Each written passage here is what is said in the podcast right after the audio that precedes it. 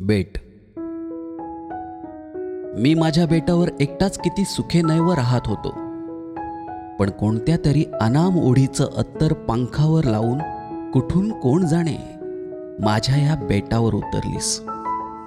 त्या ओढीच्या अत्तराचा दरवळ माझ्यापर्यंत पोचू नये या प्रयत्नात मी होतो कितीतरी दिवस. माझा मख्खपणा तुझ्या लक्षात आल्यामुळे म्हणा किंवा तुझ्या मूळ स्वभावामुळे म्हणा त्या ओढीच्या अत्तराचे दोन चार कण माझ्या मनगटावर स्थिरवावेत म्हणून तूही कधी जबरदस्ती केली नाहीस. पण तुझ्या मनात मात्र माझा हात घेऊन मनगटावर ते अत्तर थोडंफार का होईना पण जिरवून टाकावं असंच असावं. तुझी बिलकुल दखल न घेणारा मी तुझ्यावर लक्ष ठेवून राहू लागलो. का आली आहे ही इथे? असं स्वतःलाच विचारून त्रस्त होऊ लागलो. काही झालं तरी बेटाचा मालकी हक्क मी सोडणार नव्हतो. हे असं निर्जन बेट तयार करण्यासाठी किती प्रयास करावे लागले होते ते माझं मलाच ठाऊक होतं.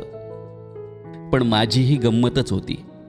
तुझं अस्तित्व इथे हवंय की नकोय हे काही मला नीटसं ठरवता येत नव्हतं. आणि एक दिवस तुझ्या माझ्यातल्या अबोलपणाला संवादाची कोवळी हिरवी पानं फुटली.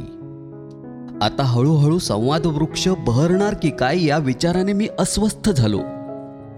कोवळी आहेत तोवरच ही पालवी खुडून टाकावी या दृष्ट विचाराने मी घेरला गेलो. त्या तिरमिरीतच तुझ्यापाशी आलो तर? तर तू अनपेक्षितपणे मला घट्ट मिठी मारलीस.